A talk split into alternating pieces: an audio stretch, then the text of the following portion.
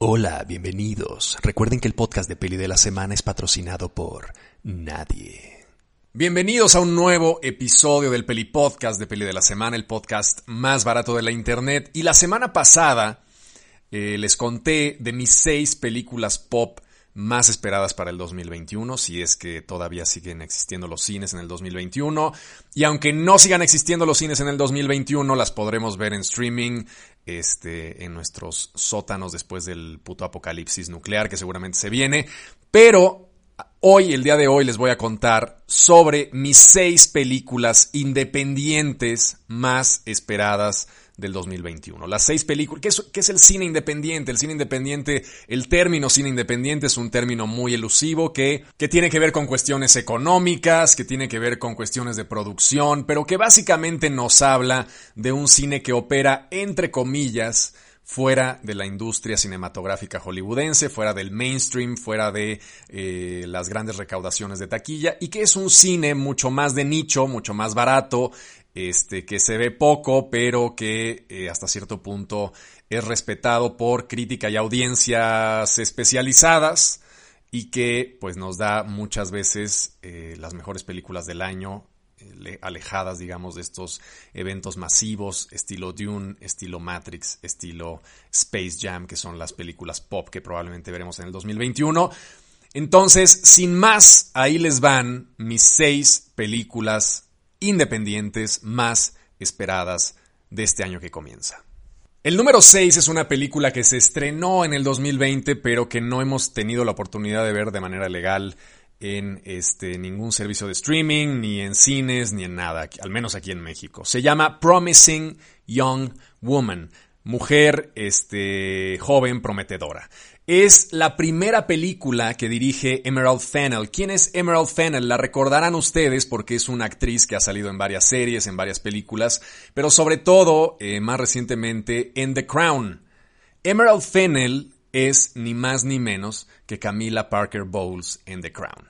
Entonces, esta mujer, esta eh, actriz que es bastante efectiva, bastante buena, eh, se mete al rollo de la dirección con un tema muy escabroso, muy, eh, digamos que va a generar mucha polémica, va a haber mucha conversación en torno a esta película, espero yo que esté buena.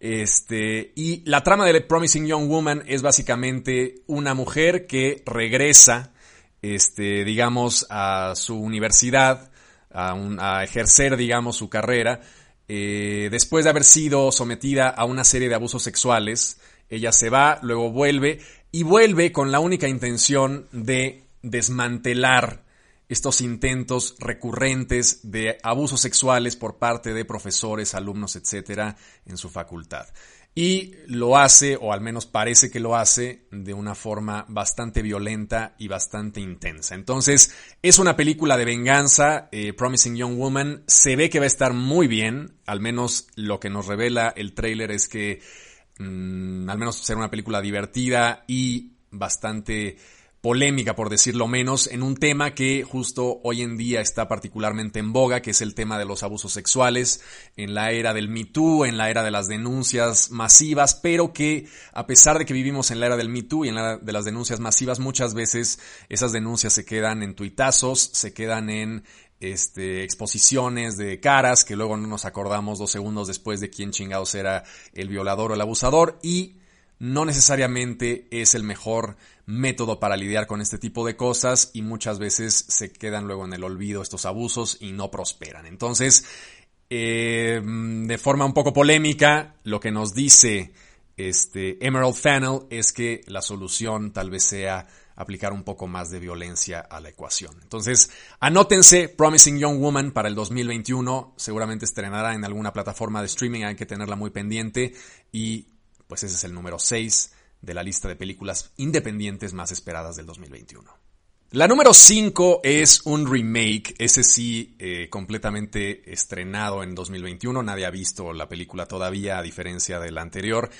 Este, y es un remake eh, dirigido por Nia Da Costa, que es una, una directora bastante joven, pero que trae detrás el patrocinio, digamos, la venia de Jordan Peele. Jordan Peele, si ustedes recuerdan, es el director de Get Out, el director de Oz.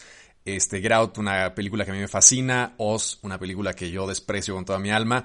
eh, y que trae una propuesta muy interesante desde que inició, digamos, esta... Eh, tenía un show de comedia, si ustedes se acuerdan de Key Peel, eh, pues era un show de comedia en que Jordan Peele salía actuando pues diversos sketches y era muy divertido. Y de repente le dio por hacer horror social, que es un, género de terror que tiene que ver con alegorías de lo que implica el mundo moderno, la sociedad, este, etcétera, etcétera. Y, a través del horror se critican ciertos comportamientos sociales vigentes y actuales. Entonces, eh, Jordan Peele traía en la mente una serie de guiones que él había ya pensado, una serie de historias con contenido social muy eh, potentes entre ellas, pues hemos visto dos, que son Get Out y Oz, y al parecer tiene otras dos más en el, todavía digamos pensadas, este, asociando ciertos ciertas problemáticas sociales a este, el horror. Pero en el Inter hizo dos proyectos que fue el The Twilight Zone, una serie de televisión que, bueno, pues estaba escrita por él y que era un homenaje a esta serie mítica de, Twilight Zone. Y el otro proyecto es un remake de Candyman. Candyman es una película, o fue una película de los 90, creo que de 1991, este, basada en un cuento original de Clive Barker, que si ustedes han visto eh, Hellraiser, pues es el autor de Hellraiser, el autor literario de Hellraiser y el director de la primera película de Hellraiser.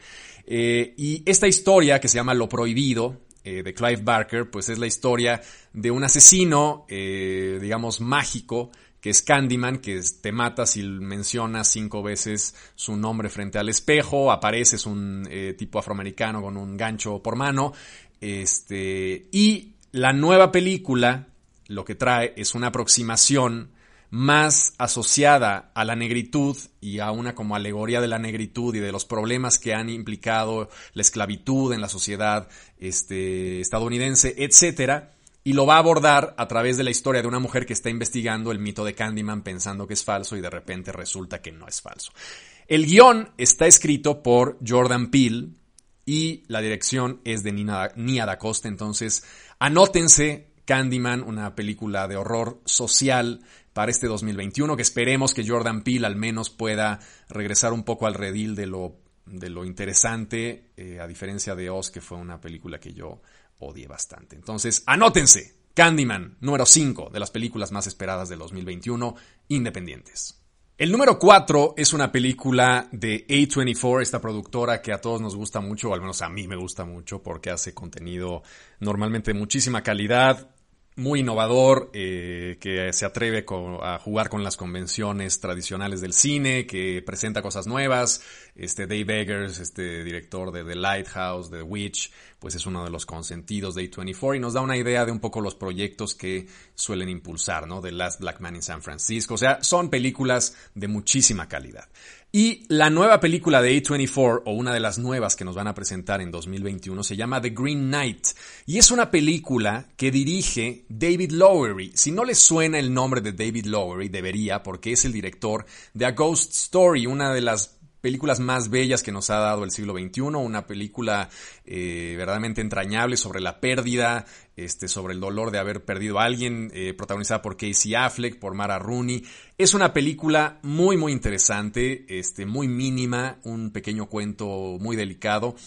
Este, y David Lowery, que es un grandísimo director, además es el guionista de esta nueva película que curiosamente nos relata una historia de los caballeros de la mesa redonda, los caballeros del rey Arturo. Eh, es la historia de Sir Gawain. Sir Gawain era el sobrino del rey Arturo y era una especie como de tipo muy testarudo, muy cabeza hueca, muy eh, empoderado, pero torpe al mismo tiempo, que decide ir a buscar a un fulano llamado el Caballero eh, Verde, The Green Knight, que era una especie de peleador mítico que tenía la piel verde y que, y que además era como una especie de oráculo, una cosa muy, muy enloquecida. Y si ustedes ven el tráiler, es una película con bastante producción, se, se antoja muy sombría, y vuelve también otro de los actores que ha absorbido A24, que es Dave Patel, Dev Patel más bien, que es este actor que sale en Slumdog Millionaire, esta película que se llevó el Oscar este, de forma muy polémica eh, de Danny Boyle. En fin, pero haya hecho lo que haya hecho, es un personaje, es un actor que a mí me gusta, a pesar de que luego hace mucha cursilería, Pero en esta ocasión parece que va un poco más al lado de lo solemne, al lado de la intensidad. Y la verdad es que la película, si ustedes ven el tráiler, tiene una pinta estupenda. Entonces, anótense, anótense, anótense de Green Knight para el 2021, una de las grandes propuestas que nos va a presentar la productora A24.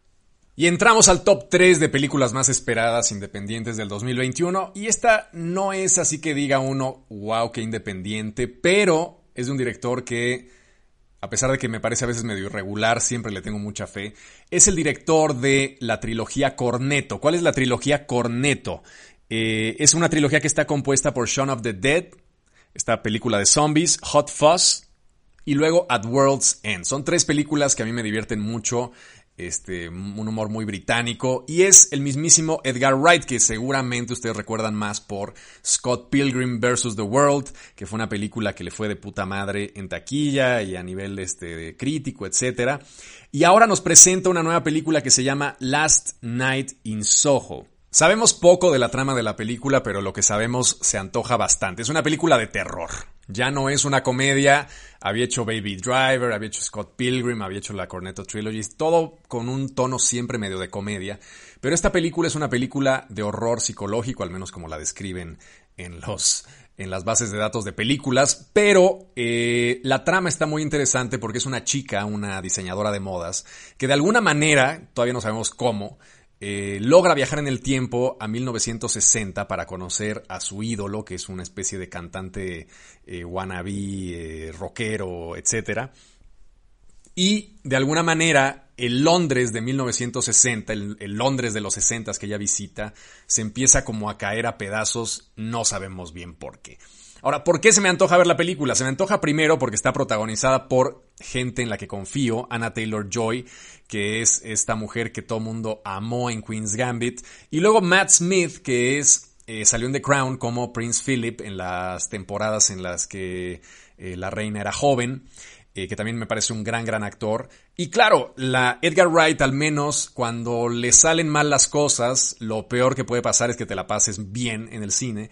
Y cuando le salen bien las cosas, realmente te la pasas muy, muy bien. Entonces, es una película que anticipo bastante. Es una película que a pesar de que tiene estos nombres, medianamente está todavía dentro del ramo de lo independiente, a pesar de que es una película que se antoja medianamente cara este, sobre todo por el viaje en el tiempo, la recreación de Londres en los 60, etcétera, etcétera. Y Edgar Wright no es precisamente eh, el punto más alto del cine independiente, sino que ya está medianamente dentro del mainstream total, pero al ser una película británica eh, con un presupuesto medianamente controlado, siento que todavía puede calificar dentro del cine independiente. Lo veremos este año y eh, espero grandes cosas de Last Night in Soho. El número dos me emociona muchísimo porque es la nueva película de un director que yo quiero mucho, mucho, mucho, mucho, que es Leos Carax. Leos Carax es el director de Holy Motors, el director de Los Amantes del Pont Neuf. Es un grandísimo director francés que siempre me sorprende, que siempre agarra las cosas por donde jamás espero que las agarre alguien. Este, muy interesante, muy contestatario, siempre poniendo eh, conceptos verdaderamente elevados en películas muy bellas. Y esta película iba a ser estrenada en el Festival de Cannes de 2020, pero como pasó todo este desmadre, ya ni siquiera quedó en la selección oficial. Este, se esperó Leos Carax a traerla al 2021. Estamos todos esperando todavía si el Festival de Cannes se va a trazar, que es lo más probable. Eh, hablaron eh, Terry Fremont, que es este el eh, jefe del Festival de Cannes, lo que nos dice es que probablemente el festival se celebra en verano, a diferencia de los festivales pasados que solían ser en la primera eh, mitad del año, a principios de, marzo, por ahí.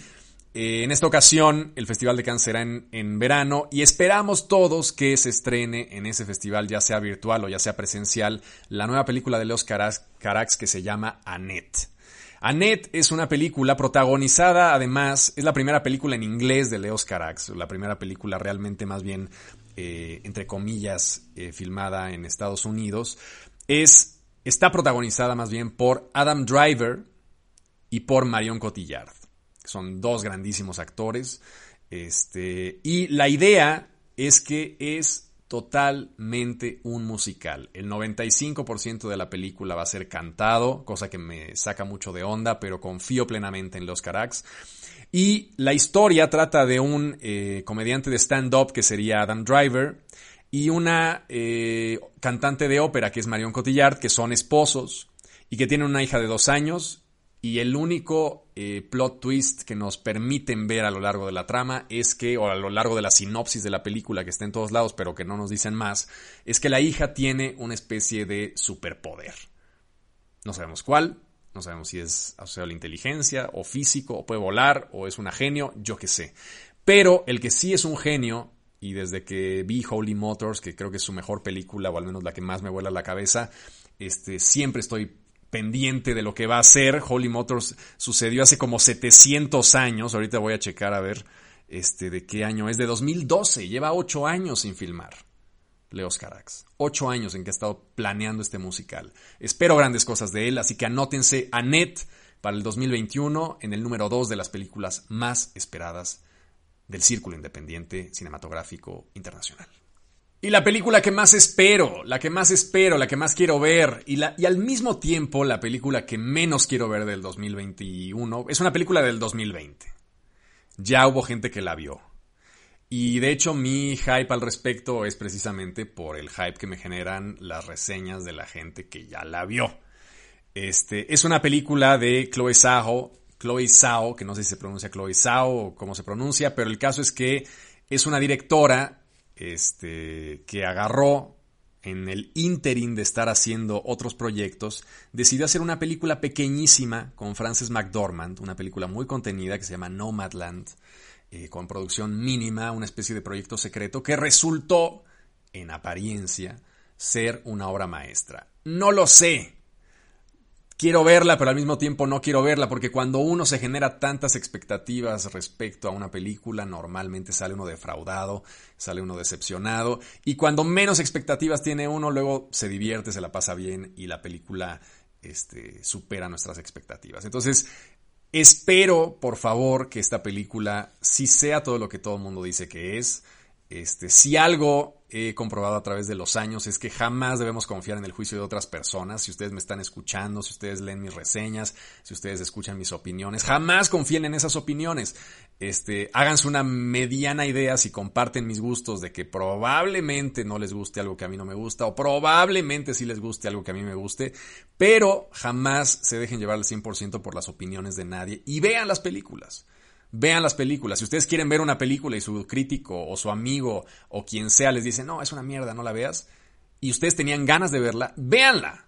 Jamás se dejen disuadir de ver una película o de consumir un producto artístico porque alguien les diga que no es lo que parece o que ta, ta, ta. Jamás se dejen influenciar. Véanla. Si ustedes tenían ganas de verla, pues entonces véanla. Se llama Nomadland. Es una historia muy mínima acerca de una mujer que lo pierde todo en la recesión y entonces decide, como ya no tiene nada, este, hacer una especie de viaje por el oeste americano, por el oeste estadounidense. Y entonces vive en, en una van este, como una especie de nómada moderno. ¿no? Entonces es una eh, mujer que va errante a lo largo del oeste estadounidense. Y no sé qué le pase, no sé cuál es la eh, trama de la película. A veces es mejor no saber casi nada cuando uno se enfrenta a una película, pero lo que sí sé es que ha tenido muchísimo hype al respecto y que probablemente esté nominada en la temporada de premios fuerte, que es esta temporada que empezará, bueno, que ya empezó en enero, febrero, marzo a más tardar. Este, veremos cómo funcionan los Oscar, veremos cómo están las cosas, pero lo que sí es casi seguro es que estará nominada para alguno que otro Golden Glove, para alguno que otro Oscar y todo el mundo está muy emocionado por la película. No sé si sea una buena señal o una mala señal, pero el caso es que estaré ahí pendiente de que la saquen en algún lugar y la veremos. Entonces, anótense Nomadland porque parece que es una película importante, una película es así profundamente independiente porque dentro de los proyectos mainstream de Chloe Zhao fue que se filmó, o sea, en el interim de, de estos proyectos y resultó que tenía mucho empuje y que la película gustó.